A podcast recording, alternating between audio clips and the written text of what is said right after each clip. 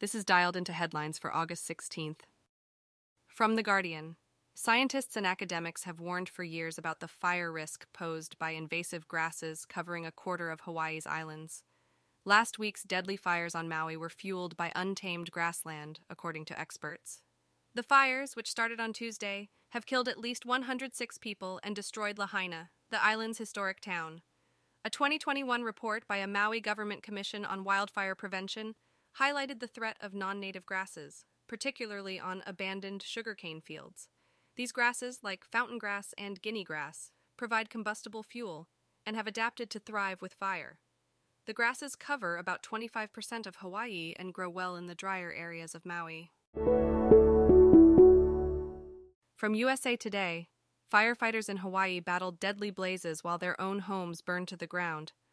Firefighter Roger Agdepa discovered his grandparents' house in Lahaina was on fire while he was trying to save another home in Wailuku.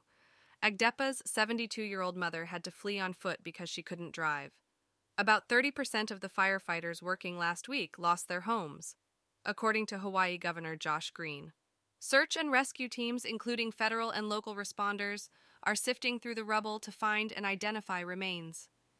Disaster response can take a toll on mental health, and resources are being directed towards helping first responders cope.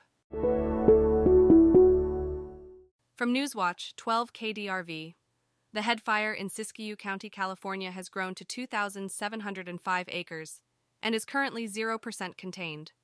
The fire is located on the north side of the Klamath River near the confluence of the Scott River. Evacuation orders have been issued for several areas, including zones SIS 1236, SIS 1120, SIS 1117, SIS 1007, and SIS 1233. Evacuation warnings have also been issued. The fire is currently not under control, and firefighting resources from outside the area have been deployed. A Type 1 incident management team has been ordered to manage the firefighting effort. Highway 96 and Scott River Road are currently closed. Livestream footage of the fire is available courtesy of UC San Diego's Alert California camera network.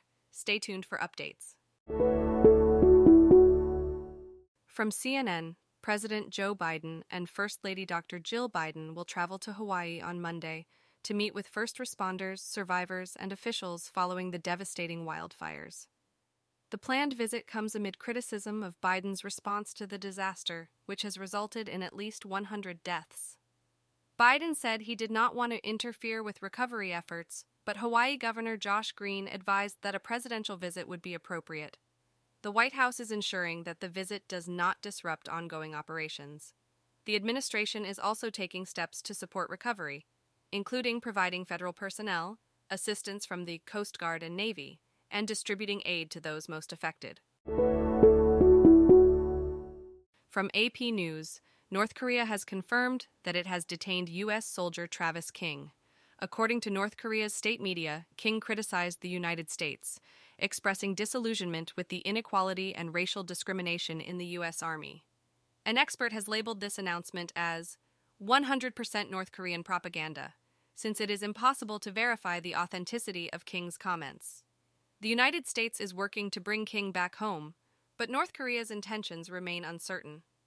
In the past, North Korea has used foreign detainees as leverage for diplomatic concessions. Meanwhile, tensions between the United States and North Korea continue to escalate.